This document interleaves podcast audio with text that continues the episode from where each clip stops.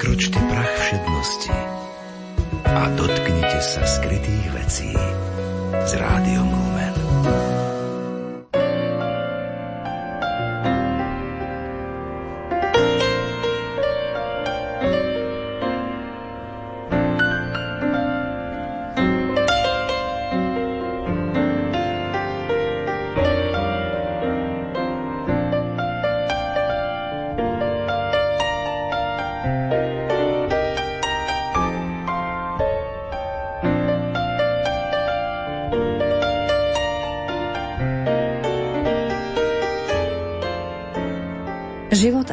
Denníky Ety Hilesum mi nezvyčajne pripomínajú život svätej Terézie od dieťaťa Ježiša a jej dejiny duše.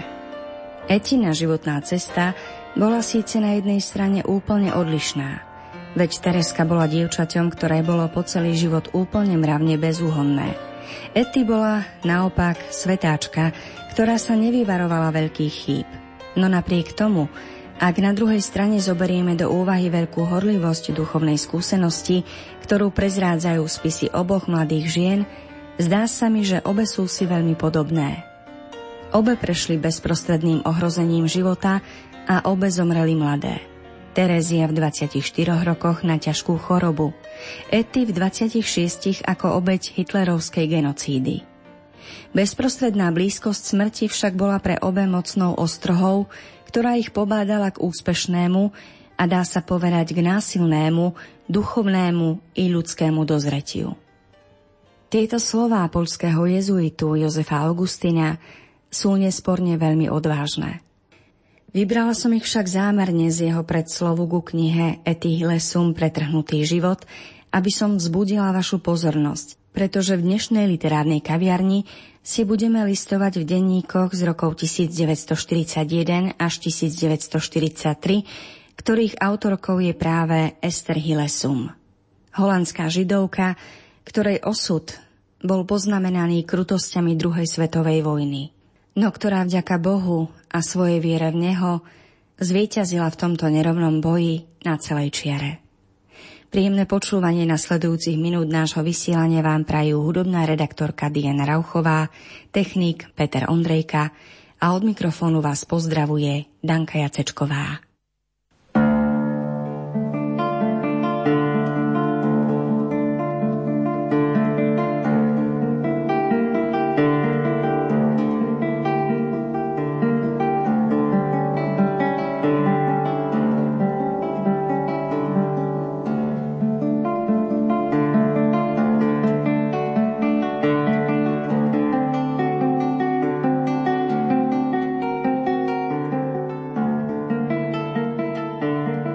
Ako vyzeral Etin život pred vojnou? Životopisných údajov z tohto obdobia nezostalo mnoho.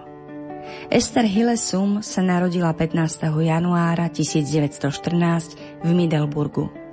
Jej otec bol profesor klasických jazykov na gymnáziu. Bol to vzdelaný muž, ktorý udržiaval početné kontakty so svetom vedy. Jeho život sa točil okolo kníh a štúdia. Po učiteľských miestach v Týle a Vinšotene sa rodina presťahovala v roku 1924 do Deventeru. Doktor Louis Hillesum sa stal najskôr prorektorom a v roku 1928 rektorom štátneho gymnázia. Etty prežila búrlivú mladosť v ich veľkom pohodlnom dome na Gerd Grote Strát 9. Matka bola pôvodom Ruska. Na úteku po jednom z mnohých pogromov sa nakoniec usadila v Nizozemsku. Manželstvo rodičov bolo často búdlivé. Ety spolu s jej oboma mladšími bratmi, Michálom a Japom, boli mimoriadne nadaní. Michal bol geniálny klavirista, ktorý sa podľa mienky mnohých mohol stať jedným z najvýznamnejších európskych klavírnych virtuózov, keby zostal nažive. Jab sa stal lekárom. Veľa toho o ňom nevieme.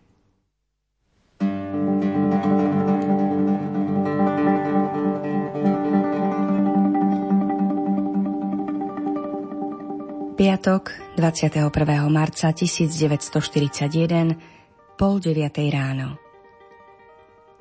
Teraz sa mi vôbec nechce písať, lebo sa cítim taká ľahká, blažená a šťastná, že každé slovo v porovnaní s týmto pôsobí ťažkopádne.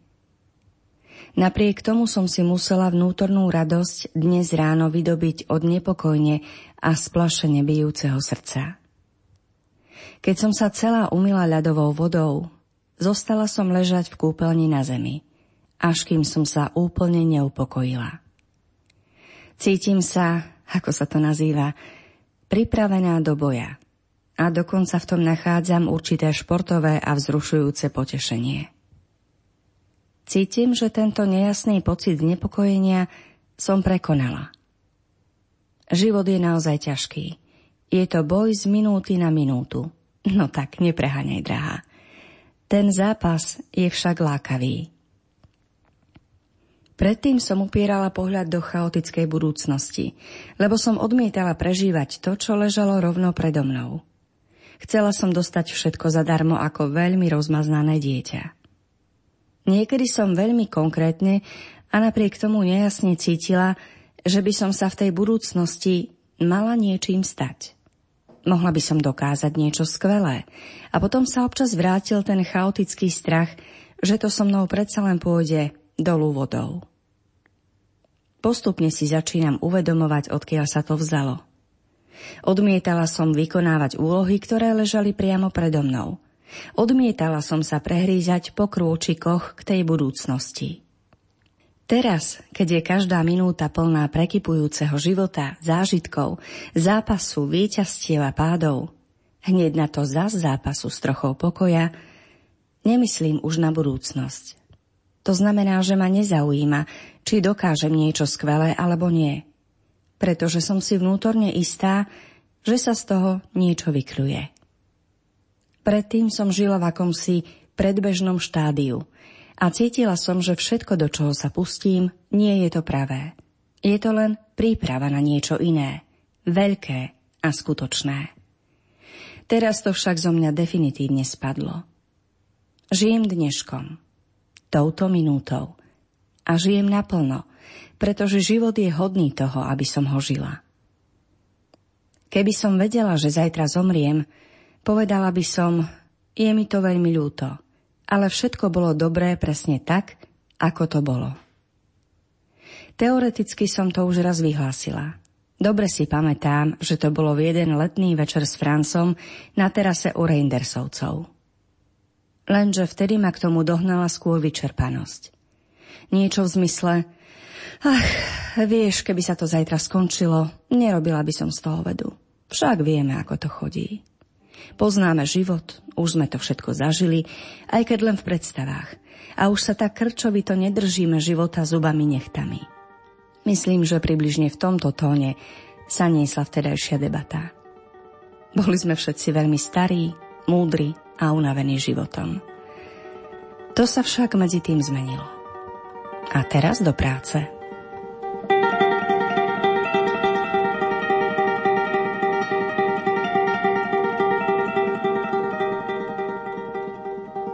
Nedeľa 23. marca 1941, 4 hodiny popoludní. Zas je všetko zlé. Niečo chcem, ale neviem čo. Opäť vnútorne tápem a som nepokojnejšia a rozrušenejšia. Znovu mi ide prasknúť hlava. S určitou závisťou si spomínam na posledné dve nedele. Dni sa predo mnou rozprestierali ako otvorená šíra rovina. Mohla som po nich kráčať so šírim a nerušeným výhľadom. Teraz som opäť uviazla v húštine. Začalo sa to už včera večer. Začal vo mne narastať nepokoj, ako keď stúpa opar z močiara. Chcela som sa pustiť do filozofie, alebo predsa len radšej do tej eseje o vojne a miery. Alebo ani to nie. K môjmu rozpoloženiu by sa lepšie hodil Alfred Adler. Napokon som skončila pri indických milostných príbehoch. Bol to však len boj proti prirodzenej únave, ktorej som nakoniec po rozumnom zvážení podľahla.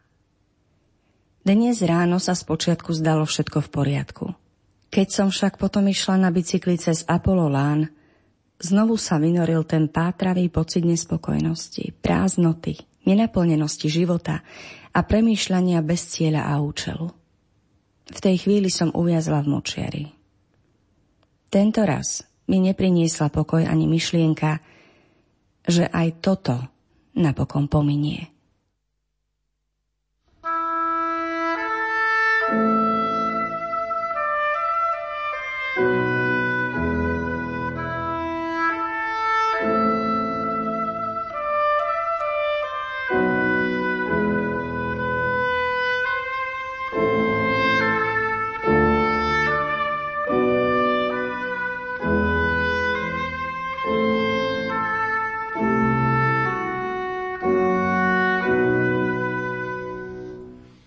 Ety nedostala takmer žiadne vedenie k židovskej viere.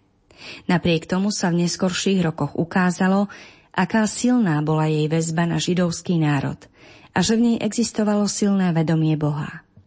Roku 1932 ukončila štúdium na škole svojho otca. Keď začala študovať psychológiu, bola už druhá svetová vojna v plnom prúde – a Etin život začal postupne dostávať podobu, ktorú spoznávame z jej denníkových zápiskov. Denníkové zápisky sa začínajú dátumom 9. marca 1941. Vo februári tohto roku sa Ety stretla s mužom, ktorý zaujme miesto v samom ohnisku jej myslenia a vnímania. Je ním psychológ a chiropraktik dr. Julius Špír, v tom čase chýrny odborník na čiary na dlaní. Špír, ktorého Ety dôsledne označuje ako S, bol židovský emigrant z Berlína. Postupom rokov v sebe objavil nadanie vyčítať z čiar na dlani schopnosti a charakter konkrétneho jedinca. V roku 1925 založil nakladateľstvo Iris. Začal sa učiť spev a presťahoval sa do Cirichu, kde sa u Karla Gustava Junga podrobil dvojročnej cvičnej analýze. Práve Jung ho inšpiroval, aby si zvolil psychochirológiu za svoje povolanie. Všade, kam sa Špír dostal, zakladal svoju školu.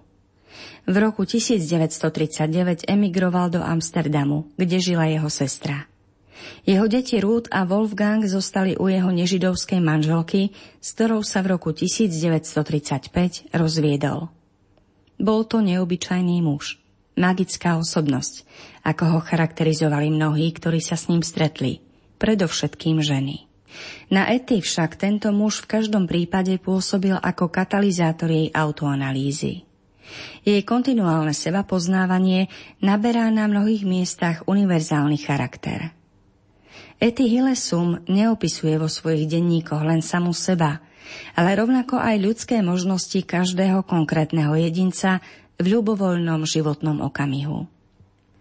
Popri tom sa v Ety začína prebúdzať náboženské vedomie, ktoré by mnohí čitatelia mohli vnímať ako nepochopiteľné, ba takmer odrádzajúce. Ety bola hľadačkou Boha a nakoniec dospela k prežitému poznaniu, že Boh skutočne existuje.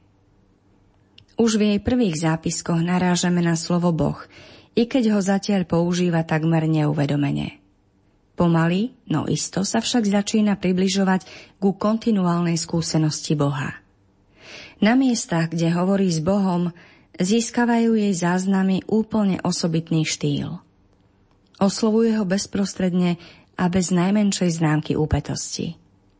Jej náboženský život je nekonvenčný.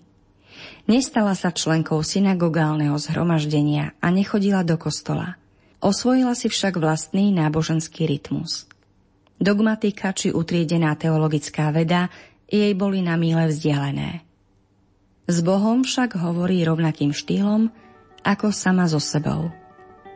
Postupom času vníma, že ju nesie a živie hlbšia skúsenosť, ako je tá, ktorú zakúša vo vonkajšom svete.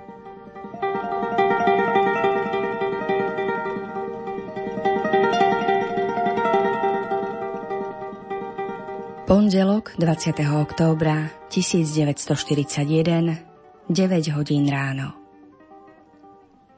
Jedli pomaly a hojne a čoraz viac lipli na tejto pevnej zemi. Toľko k jednému sendviču s paradajkou a druhému s jablkovým džemom a trom šálkam čaju s pravým cukrom. Cítim sklon gaskéze. Potrebujem bojovať s hladom a smedom, s chladom a horúčavou. Neviem, odkiaľ sa vo mne berie tá romantika. pretože len čo sa naozaj trochu ochladí, najradšej by som zaliezla do postele a už z nej nevyliezla. Včera večer som povedala S, že množstvo kníh je pre mňa nebezpečné, pretože knihy zo mňa spravili pasívneho lenivca, len by som čítala. Z jeho odpovede si pamätám iba jedno slovo. Degenerujúci. Každodenná rutina ma niekedy stojí veľké úsilie. Vstať, umyť sa, zacvičiť si, obliec si pančuchy bez dier, prestrieť stôl, skrátka, opäť sa zorientovať v bežnom živote. Keď sa mi ako riadnemu občanovi podarí normálne včas vstať, som pyšná, že som Boh vie, čo dokázala. Napriek tomu vonkajšia disciplína nie je pre mňa tým najdôležitejším, kým nie je v poriadku tá vnútorná. Keď si ráno pospím o hodinu dlhšie, neznamená to, že som vyspatejšia, ale to, že si neviem rady so životom a zlyhávam. Mám v sebe vlastnú melódiu a občas veľmi túžim, preniesť ju do slov. Lenže pre zábrany, nedostatok seba dôvery, lenivosť a Boh vie čo ešte, ju stále v sebe dusím a tak tam robí neplechu. Niekedy ma úplne rozožiera. Inokedy ma naplní veľmi tichou, clivou hudbou. Niekedy by som chcela so všetkým, čo vo mne je, uniknúť do slov. Ukryť sa v niekoľkých slovách. Ešte sa však nenašli slová, ktoré by mi chceli poskytnúť prístrešie. Áno, v tomto je. Hľadám prístrešie pre seba. Lenže dom, v ktorom sa ubytujem, si bude musieť s námahou kameň po kameni postaviť. A tak každý hľadá svoj dom, svoje útočisko. Ja stále hľadám niekoľko slov – Niekedy mám dojem, ako by každé vyrieknuté slovo a každé vykonané gesto len zväčšovali veľké nedorozumenie medzi ľuďmi. Vtedy by som sa najradšej ponorila do hlbokého mlčania a to by som nariadila aj ostatným. Áno, každé vyrieknuté slovo často prehlbuje nepochopenie na tejto príliš hektickej zemi. Rob to, čo sa ponúka a nemyslí na to, čo bude. Takže teraz ustelieme, zanesieme šálky do kuchyne a potom uvidíme.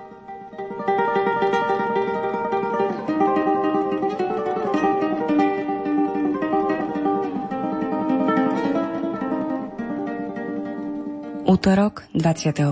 októbra 1941 po. Prerod k skutočnej vnútornej samostatnosti je pomalý a bolestný proces. Znamená to čoraz istejšie si uvedomovať, že nikdy nenájdeš pomoc, oporu a útočisko u druhých. Že druhí sú rovnako neistí, slabí a bezmocní ako ty. Že musíš byť vždy tá silnejšia. Nemyslím si, že je v tvojej povahe hľadať pomoc u druhých. Vždy budeš odkázaná na seba. Neexistuje iné východisko. Všetko ostatné je ilúzia. Na toto sa však vždy treba spoľahnúť. Najmä ako žena. Veď vždy bude v tebe nutkanie rozplynúť sa v druhom človeku. V tom takzvanom jedinom. Lenže aj to je ilúzia. Aj keď krásna. Nejestvuje nejaké splynutie dvoch životov. Aspoň nie pre mňa. A ak predsa áno, tak len na pár okamihov. Môže však byť tých pár okamihov, základom celoživotnej zhody? Môže zo pár chvíľ udržať pohromade spolužitie? Napriek tomu je to silný pocit. Občas aj pocit skutočného šťastia. Sama. Bože. Je to ťažké. Svet je totiž aj naďalej nehostinný. Srdce mi divoko búši. Nie však pre jedného človeka – pre všetkých. Myslím, že moje srdce je veľmi bohaté. Predtým som si vždy myslela, že ho dám jednému človeku. To sa však nedá.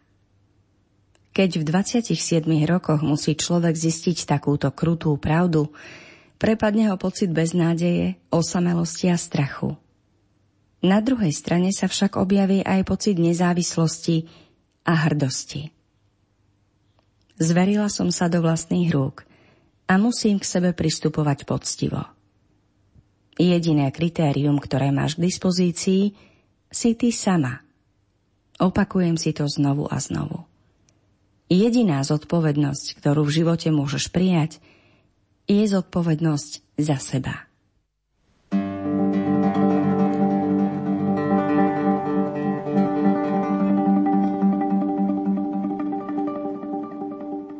Štvrtok, 23. októbra 1941 ráno.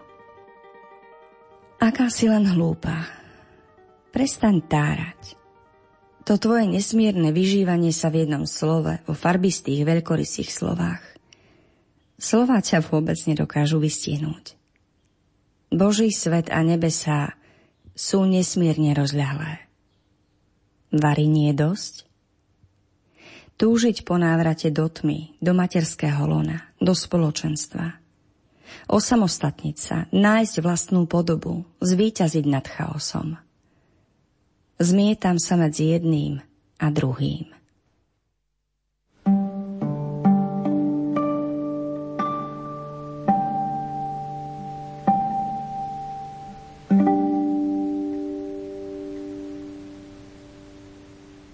4.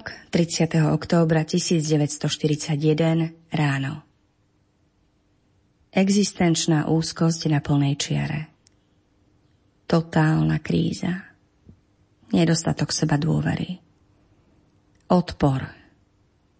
Strach.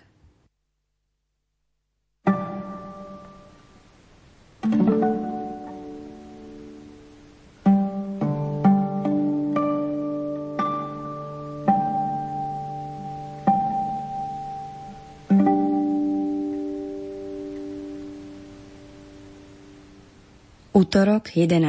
novembra 1941 ráno. Opäť sa zdá, ako by uplynulo veľmi veľa týždňov a ako by som prežila neuveriteľne veľa. A predsa sa v určitom okamihu ocitám pred rovnakým problémom. Rozlámať v sebe na tisíc kúskov to nutkanie, tú ilúziu, fantáziu, alebo ako to nazvať, vlastniť jediného človeka po celý život. Musíš v sebe rozprášiť tú absolútnosť. Nemyslí si, že človeka to ochudobní. Práve naopak, obohatí ho to. Treba prijať vzostupy a pády vzťahov a vnímať ich kladne, nie ako dôvod na smútok. Nechcieť vlastniť toho druhého predsa ešte neznamená zrieknúť sa ho. Nechať tomu druhému úplnú voľnosť, aj vnútornú, ešte neznamená rezignáciu. Postupne začínam chápať svoju vášeň vo vzťahu k Maxovi. Bolo to zúfalstvo, pretože si cítila, že je napokon predsa len nedosiahnutelný a to ťa čoraz viac vybičovávalo. Pravdepodobne si zároveň chcela toho druhého získať nesprávnym spôsobom. Príliš absolútne. A absolútno neexistuje. Viem, že život a ľudské vzťahy sú nesmierne rozmanité. Že nikde nejestvuje nič absolútne či objektívne platné – No toto poznanie musí prejsť aj do tvojej krvi, do tvojej podstaty, nie len do hlavy. Musíš podľa toho začať žiť. Ustavične sa k tomu vraciam. Že človek sa musí učiť po celý život, aby život prežíval vo svojich pocitoch tak, ako ho prijíma vo svojom pohľade na svet. Zrejme je to jediná možnosť, ako dosiahnuť pocit harmónie.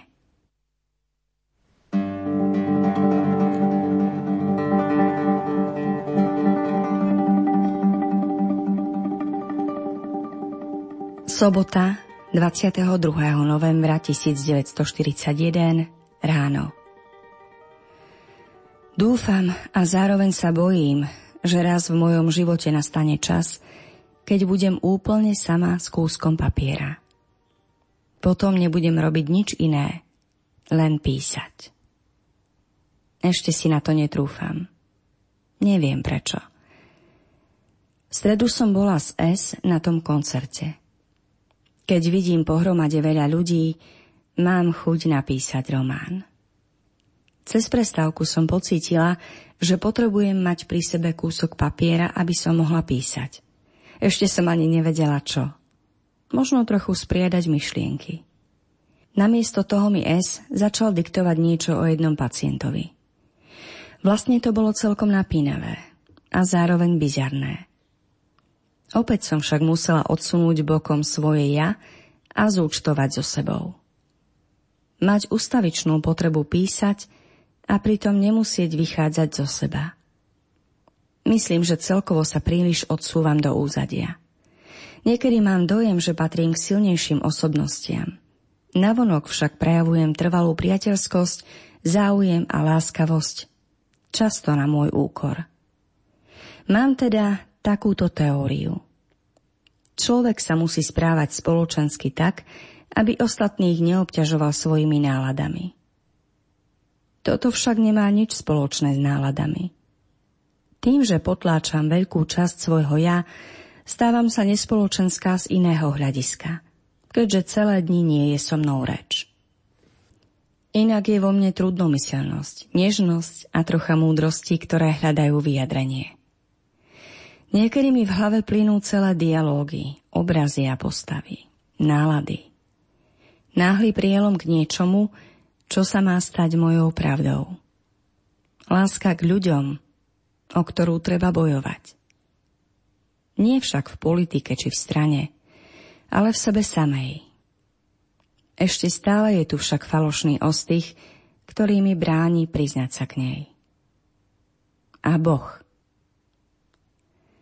Dievča, ktoré nevedelo poklaknúť a predsa sa to naučilo na drsnej kokosovej rohoži v neupratanej kúpeľni lenže tieto záležitosti sú ešte intímnejšie ako sex. Chcela by som zachytiť tento proces vnútornej premeny z dievčaťa, ktoré sa učilo pokľaknúť vo všetkých jeho otieňoch. To je nezmysel. Na písanie mám samozrejme dosť času. Pravdepodobne mám viac času než ktokoľvek iný. Problémom je moja vnútorná neistota. Prečo vlastne? Pretože si myslíš, že musíš rozprávať samé geniálne veci? Pretože nevieš povedať, o čo v skutočnosti ide? Veď to príde postupne. Stáť pri sebe. S má predsa vždy pravdu. Tak veľmi ho milujem a zároveň som plná odporu voči nemu, ktorý súvisí s hlbšími záležitosťami ktoré celkom nechápem. Ani ja sama. Pred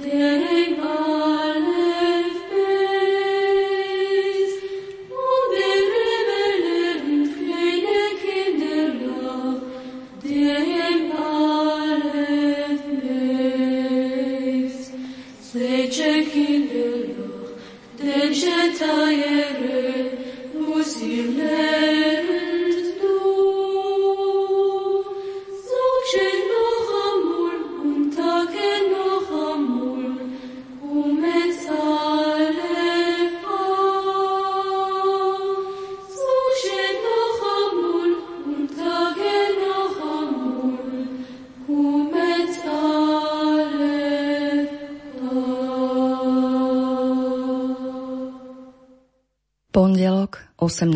mája 1942 Hrozba zvonka čoraz viac narastá. Každým dňom sa stupňuje teror. Obkolesujem sa modlitbou ako mocným ochranným múrom. Uchyľujem sa do modlitby ako do kláštornej cely a potom z nej opäť vychádzam von, sústredenejšia, silnejšia, a znovu pripravená. Uchyľovať sa do modlitby sa pre mňa stáva čoraz väčšou realitou a zároveň potrebou. Tá vnútorná sústredenosť stavia okolo mňa vysoké múry, v ktorých opäť nachádzam samu seba. Znovu sa zviecham zo všetkých rozptýlení.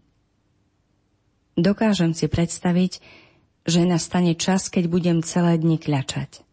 Až kým konečne nepocítim, ako okolo mňa vyrastajú ochranné múry, medzi ktorými sa nemôžem zrútiť a zahynúť.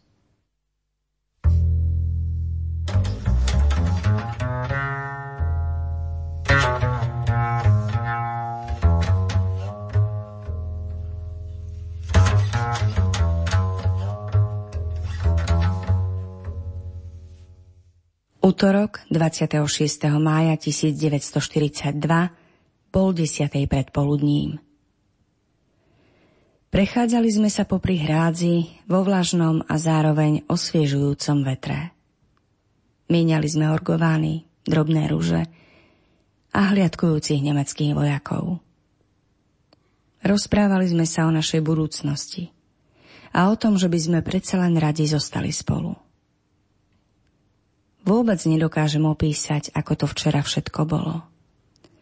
Keď som sa vracala domov vlahou nocou, ľahká zároveň omámená tým bielým talianským kianty, opäť som pocítila tú istotu, ktorá sa mi teraz s perom v ruke stráca. Raz budem písať. Dlhé noci, ktoré presedím pri písaní, budú mojimi najkrajšími nocami. Všetko, čo sa vo mne teraz zbiera, bude zo mňa prúdiť. Potichu a nezadržateľne, v nekonečnom prúde.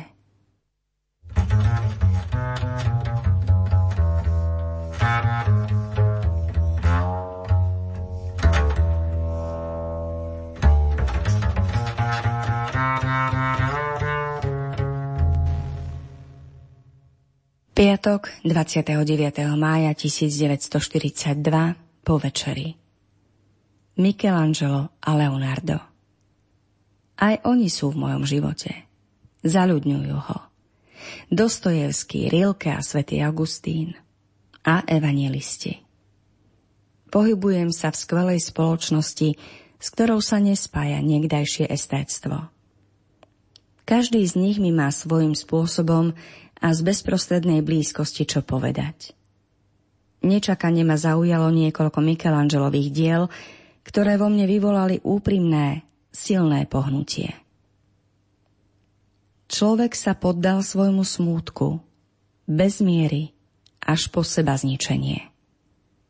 Táto veta sa naozaj stala mojou okrídlenou frázou. Teraz však už neplatí. Ani v tých najvyčerpávajúcejších a najsmutnejších dňoch už neklesnem tak hlboko. Život naďalej zostáva ustavičným a nepretržitým prúdom. V týchto dňoch plinie azda trochu pomalšie a prekonáva viac prekážok. Predsa však plinie ďalej. Iba, že už o sebe nemôžem povedať ako predtým.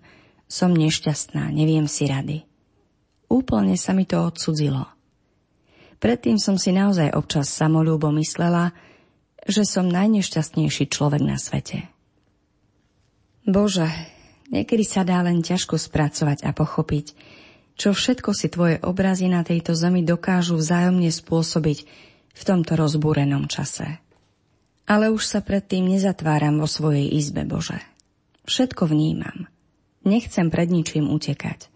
Usilujem sa pochopiť a nejako si vysvetliť aj tie najstrašnejšie zločiny – Usilujem sa v nich vystopovať toho nahého, nepatrného človeka, ktorý sa často už nedá nájsť uprostred oblúdnych ruín svojich nezmyselných činov. Nesedím v tejto tichej izbe, aby som sa nadchýnala kvetinami a chválila Boha za básnikov a mysliteľov. To by veru nebolo nejaké umenie. A ani neverím, že by som bola taká odsudzená svetu, ako lásky plne tvrdia moji dobrí priatelia. Viem, že každý človek má svoju vlastnú realitu. Ja však nie som nejaký zasnený rojko Bože. Nie som nejaká mladistvá, krásna duša. Stojím z oči voči Tvojmu svetu, Bože, a neutekám pred realitou do krásnych snov. Myslím týmto, že vedľa krutej reality je miesto aj pre krásne sny. A naďalej chválim Tvoje dielo, Bože, napriek všetkému. Keď teraz znova zavolá a spýta sa tým svojim inkvizitorským hlasom, no ako sa vám darí? Úprimne mu môžem odpovedať hore skvele, dole zle. Väčšina problémov je z veľkej časti vyriešená už vtedy, keď ich človek pochopí. Platí to aspoň v psychológii. Možno, že v živote to je celkom inak. Odrazu som si uvedomila, že pocit prichádzajúcej choroby, keď na mňa niečo lezie, súvisí s tým, že sa príliš zaoberám ním – a keď som to dala na papier spola neohrabanou vetičkou, opäť som sa od neho náhlým, drobným škobnutím trochu viac oslobodila a vykročila mu v ústrety z čerstvo vydobitej slobody. Paralelne s procesom vzájomného odpútavania tak ustavične prebieha proces vzájomného zbližovania. V dňoch, keď sa cítim veľmi slabá a unavená, sa a zda nevedomky silnejšie upínam na jeho silu – ako by som od nej očakávala spásu. Zároveň ma tá prekypujúca sila desí, pretože cítim, že jej nestačím a bojím sa, že jej nedokážem čeliť. Nie je správna ani jedna, ani druhá reakcia.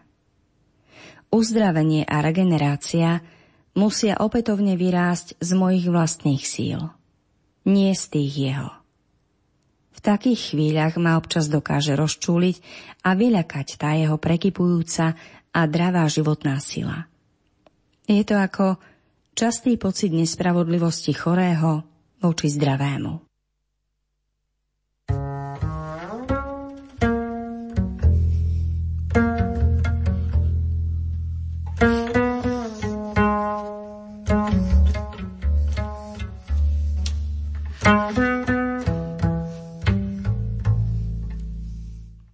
Sobota, 30. mája 1942, pol 8 ráno. Holé kmene, ktoré sa šplhajú popri mojom okne, teraz pokrývajú mladé zelené lístky. Vlnitá srst na nahých, tvrdých asketických telách. Áno, aký bol včerajší večer v mojej malej spálni. Išla som skôr spať a z postele som sa dívala von otvoreným oknom. Opäť som mala pocit, ako by priamo pri mne stál život so všetkými svojimi tajomstvami. Ako by som sa ho mohla dotknúť. Cítila som, ako by som spočívala na nahej hrudi života a počula tichý a pravidelný tlkot jeho srdca. Ležala som v nahom náručí života a bola som v bezpečí a chránená. Pomyslela som si – Aké je to pozoruhodné. Je vojna. Existujú koncentračné tábory. Malé krutosti sa hromadia na ďalšie malé krutosti. Chodím po uliciach a o mnohých domoch, ktoré míňam, viem, tam majú vo vezení syna, tamto zazdržia otca ako rukojemníka, tam tí nariekajú nad rozsudkom smrti pre 18-ročného syna. Tieto ulice a domy stoja v bezprostrednej blízkosti môjho domu. Poznám zúfalstvo ľudí. Viem o množstve ľudského utrpenia, ktoré sa hromadí a narastá. Viem o prenasledovaní, útlaku, svojvôli, bezmocnej nenávisti a množstve sadizmu. To všetko viem. A stále stojím tvárou v tvár každému kúsku skutočnosti, ktorá na mňa dolieha. A predsa, v nestráženej chvíli, ktorú mám len pre seba, ležím zrazu na nahej hrudi života a jeho ramená ma nežne a v ochrannom geste objímajú. Nedokážem ani opísať, aký je tlkot jeho srdca. Pomalý, pravidelný a tichý, takmer tlmený, no pritom verný, ako by už nikdy nemal prestať. A zároveň dobrý a milosrdný. Taký je teda môj životný pocit. A verím, že to nedokáže zmeniť nejaká vojna, ani nejaké nezmyselné ľudské krutosti. thank you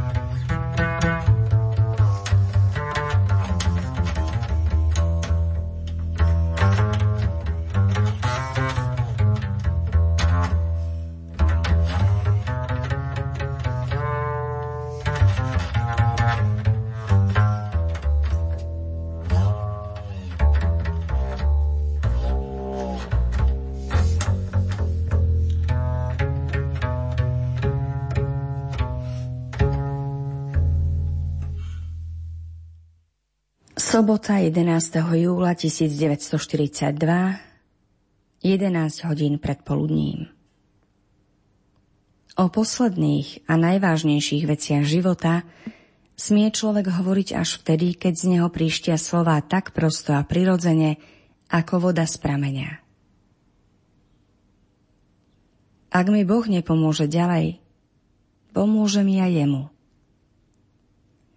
Na celom zemskom povrchu bude pomaly jeden veľký tábor a len málo k tomu unikne. Toto je fáza, ktorou musíme prejsť. Tunajší Židia si medzi sebou rozprávajú pekné veci. Že v Nemecku ich zamurujú alebo vykinožia jedovatými plynmi. Nie je veľmi rozumné šíriť ďalej takéto historky. A navyše, ak sa to všetko v akejkoľvek forme skutočne deje, a zda za to nenesieme zodpovednosť my? Mnohí mi vyčítajú ľahostajnosť a pasivitu a vravia, že sa ľahko vzdávam. Vravia, že každý, kto sa môže dostať z ich pazúrov, sa musí o to pokúsiť, že to je jeho povinnosť. Mám vraj urobiť niečo pre seba. Takáto vypočítavosť však nevychádza. Momentálne sa totiž každý zaoberá tým, ako pre seba niečo urobiť, ako sa zachrániť. A predsa mnohí, dokonca veľmi mnohí, musia odísť. Smiešne je, že sa necítim, ako by ma držali v pazúroch. Či už zostanem, alebo ma deportujú. Zdá sa mi to všetko ako veľmi primitívna záležitosť. A isté klišé. Vôbec nechápem ich argumentáciu. Necítim sa v niečich pazúroch. Som iba v Božom náručí, farbisto povedané. A či je to tu za týmto dôverne známym stolom, alebo o mesiac v holej izbe v židovskej štvrti, alebo azda v pracovnom tábore pod dohľadom SS-ákov, myslím si, že sa vždy budem cítiť ako v Božom náručí. Možno ma telesne zničia. Viac mi však nemôžu urobiť. Možno prepadnem zúfalstvu a utrpeniu, aké si nedokážem predstaviť ani v tých najbujnejších predstavách. Napriek tomu je to všetko nepodstatné v porovnaní s tou nesmiernou hĺbkou viery v Boha a schopnosti vnútorného prežívania. Je možné, že to podceňujem. Každý deň žijem v tvrdej neistote, ktorá sa kedykoľvek môže zmeniť na istotu, ako sa už zmenila pre mnohých. Veľmi mnohých ľudí. Počítam so všetkým až do najmenších detailov. Som presvedčená, že vo svojom vnútornom rozpoložení zostanem stáť oboma nohami pevne na najtvrdšej zemi tej najtvrdšej reality.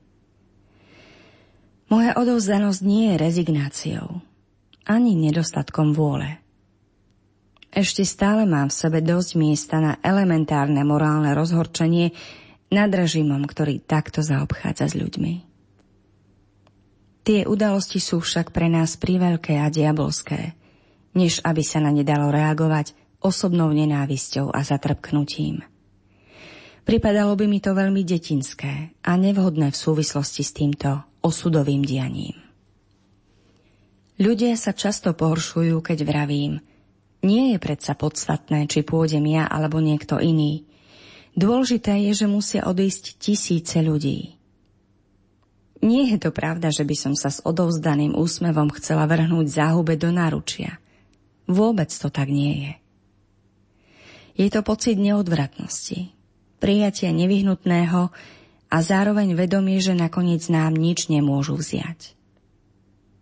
Rozhodne nechcem odísť z nejakého masochizmu a byť vytrhnutá zo svojho bytia a zbavená zmyslu života posledných rokov.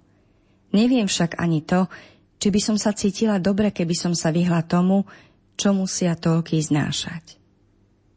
Ľudia mi hovoria, človek ako ty je povinný stiahnuť sa do bezpečia. Ešte máš v živote veľa úloh, ešte máš čo ponúknuť. Ak budem mať čo ponúknuť, tak to dám. Nech budem kdekoľvek. Tu v kruhu priateľov, alebo niekde v koncentračnom tábore. Bolo by to zvláštne seba preceňovanie, keby som sa pokladala za príliš cennú na to, aby som spoločne s ostatnými znášala osud más. Ak si Boh praje, aby som ešte mnoho vykonala, tak to urobím potom, keď zvládnem všetko, čo musia prekonať aj ostatní. Či som vzácný človek, to vyplynie až z môjho správania za zmenených okolností. Aj keď to neprežijem, spôsob, akým zomriem, bude svedčiť o tom, aká som bola. Už nejde o to, za každú cenu sa vyhnúť určitej situácii. Záleží na tom, ako sa človek v danej situácii zachová a ako ďalej žije. Urobím všetko, čo sa dá spraviť. Moje obličky nie sú ešte v poriadku a ani močový mechúr nie je košer. Preto pôjdem na vyšetrenie, ak mi ho spravia. Odporúčajú mi, aby som si zohnala fiktívnu prácu v židovskej rade – Minulý týždeň prijali 180 ľudí a vystavili im osobitné povolenia. A teraz sa tam v húfoch tlačia zúfalci. Sú ako stroskotanci, ktorí sa krčovito držia kusa dreva zo stroskotanej lode. Pripadá mi nezmyselné a nelogické niečo v tom podnikať. Je mi proti mysli využívať svoje konexie. Navyše sa zdá, že sa tam dosť intriguje a z hodiny na hodinu vzrastá roztrpčenosť nad tým podivným sprostredkovateľským orgánom. Okrem toho človek aj tak príde skôr či neskôr na rad. Pravda, dovtedy sa tu možno vylodia Angličania. Vravia to tí, ktorí si ešte stále robia politické nádeje. Podľa mňa sa treba vzdať akejkoľvek nádeje na pomoc zvonku.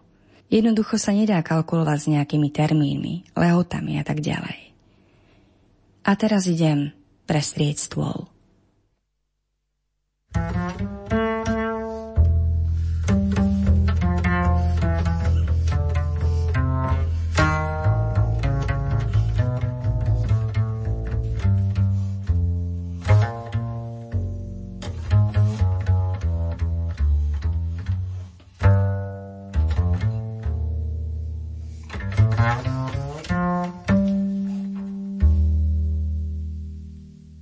12. júla 1942 Nedelná ranná modlitba Sú zlé časy, Bože. Dnes v noci som poprvý raz ležala v tme s paliacimi očami a okolo mňa prechádzalo veľa obrazov ľudského utrpenia. Niečo ti slúbim, Bože. Je to len maličkosť. Nebudem dnešný deň zaťažovať svojimi starostiami o budúcnosť ako ťažkými bremenami. Vyžaduje si to však určitý tréning. Každý deň má dosť starostí aj sám o sebe. Pomôžem ti, Bože, aby si to so mnou nevzdal. Nemôžem však vopred nič zaručiť. Jedno mi je čoraz jasnejšie. Nemusíš pomáhať ty nám, ale my musíme pomáhať tebe. A tak pomôžeme sami sebe.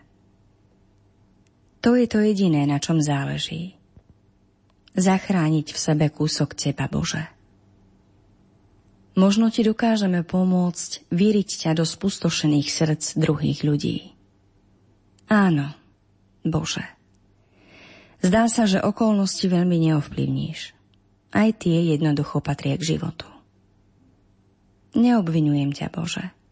Naopak, my ti neskôr budeme skladať účty. Takmer s každým úderom srdca mi je jasnejšie, že nám nemôžeš pomôcť. To my musíme pomôcť tebe a do posledného dychu chrániť v nás miesto, kde prebývaš. Sú ľudia, naozaj je to pravda, ktorí do poslednej chvíle odnášajú do bezpečia vysávače a strieborné príbory. Namiesto toho, aby si chránili teba. Bože, Jestvujú aj ľudia, ktorí chcú ukryť do bezpečia svoje tela, ktoré sú len schránkami tisícich obáv a horkostí. Vravia, mňa nedostanú do svojich pazúrov. Zabúdajú, že človek nie je v nejakých pazúroch, keď je v tvojom náručí. Po rozhovore s tebou som zas trochu pokojnejšia, Bože. V blízkej budúcnosti sa budem s tebou zhovárať veľmi často – a tak ti zabránim, aby si ma opustil. Ešte so mnou zažiješ núdzne časy, Bože, keď sa nebude tak výdatne sítiť moja viera. No ver mi, naďalej budem pracovať pre teba. Zostanem ti verná a nikdy ťa zo svojho vnútra nevyženiem.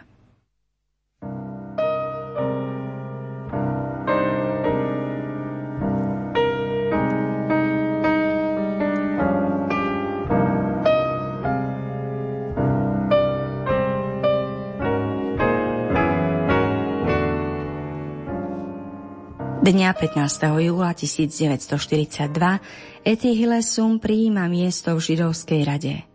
Pracuje v pomoci prichádzajúcim. 40 dní dochádza pešo do Limbásgrachtu číslo 366, kde pracuje ako pisárka. Sama to nazýva peklom. Neskôr opúšťa židovskú radu a dobrovoľne sa hlási do koncentračného tábora Westerborg, aby sa mohla s ostatnými podieľať na utrpení a ponúka svoju pomoc v tamojšej kancelárii Židovskej rady. Keď na začiatku augusta dostane povolanie, bez zaváhania odchádza do Westerborku. Nechystá sa vyhnúť údelu Židov, ich masovému osudu, lebo ten považuje za neodvratný. Pochopila, že obyčajní Židia, proletariát, nemajú možnosť odísť a preto sa zo Solidarity rozhodla ísť ich cestou. Verí, že keď nenechá v štychu smrteľne ohrozených ľudí a keď využije svoje hrivny, ktoré si dobre uvedomuje, aby nimi prežiarila ich údel, potom bude jej život ospravedlnený. Tí, ktorí tábor prežili, opisujú Ety vo svojich spomienkach ako žiarivú osobnosť, až do posledných chvíľ. Dňa 7. septembra 1943 bola Ety Hillesum s celou svojou rodinou zaradená do transportu. Zrejme išlo o trestnú deportáciu, pretože jej brat Michael nehodlal využiť svoj zvláštny status kultúrneho žida sprostredkovaného Willemom Mengelbergom, ak by nemala byť pred transportom uchránená celá jeho rodina. Správa Červeného kríža konštatuje Etinu smrť 30. novembra 1943 vo Svienčime. O život prišli aj jej rodičia a bratia. Kým si v rámci literárnej kaviarne pustíme poslednú dnešnú ukážku, ešte informácia o tom, že všetky veci, o ktorých tu hovoríme, a takisto aj všetky úrivky, ktoré ste v rámci tejto relácie počuli, sme vybrali z knihy Etihlesum Pretrhnutý život – denníky z rokov 1941 až 43. Túto zaujímavú a nesmierne cennú knižku vydalo karmelitánske nakladateľstvo a vy ju samozrejme môžete nájsť v každom dobrom knihkupectve. Na príprave dnešnej relácie spolupracovali hudobná redaktorka Diana Rauchová, technik Marek Grimovci, Peter Ondrejka a za všetkých vám pekný zvyšok dnešného nedelného popoludnia želá Danka Jacečková.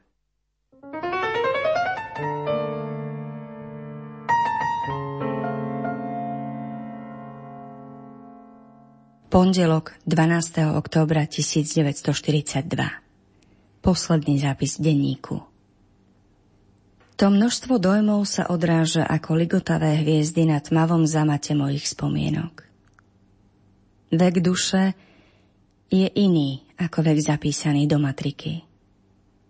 Myslím, že duša má už pri narodení určitý vek, ktorý sa nemení. Človek sa môže narodiť s 12-ročnou dušou – a keď dosiahne 80 rokov, jeho duša bude mať stále 12. Človek sa môže narodiť aj s tisícročnou dušou. Existujú dokonca 12-ročné deti, na ktorých vidno, že majú tisícročnú dušu. Podľa mňa je duša tou časťou človeka, ktorú si on sám najmenej uvedomuje, najmä západoeurópania. Myslím, že obyvatelia Orientu oveľa viac prežívajú svoju dušu. Obyvatelia západu si s ňou v skutočnosti nedokážu primerane poradiť a hambia sa za ňu, ako by bola čímsi obscenným. Duša je niečo iné ako to, čo nazývame mysľou. Existujú ľudia, ktorí majú veľa rozumu, ale málo duše. Včera som sa Marí na niekoho spýtala – je inteligentná? Je, odpovedala Marie. Ale len jej mozog.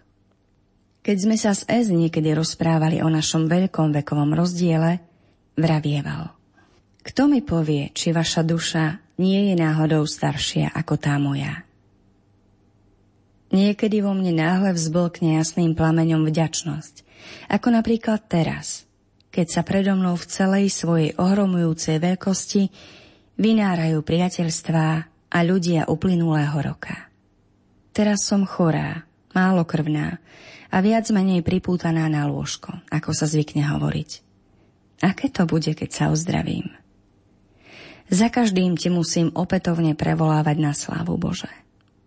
Som ti taká vďačná za život, ktorý si mi dal. Duša je stvorená z ohňa a kryštáľov. Je veľmi prísna a starozákonne tvrdá, ale aj nežná ako gesto, ktorým niekedy hladili jeho opatrné končeky prstov moje myhalnice. Zaháňam sa okolo seba kúskom ceruzy a kokosov – Nedokážem však zožať to množstvo plodov svojej duše. Niektorých ľudí nosím v sebe ako puky kvetov a nechávam ich vnútri rozkvitať. Iných v sebe nosím ako vredy, až kým neprasknú a nezbavia sa hnisu. Predvídať. Nenachádzam nejaký vhodný holandský výraz.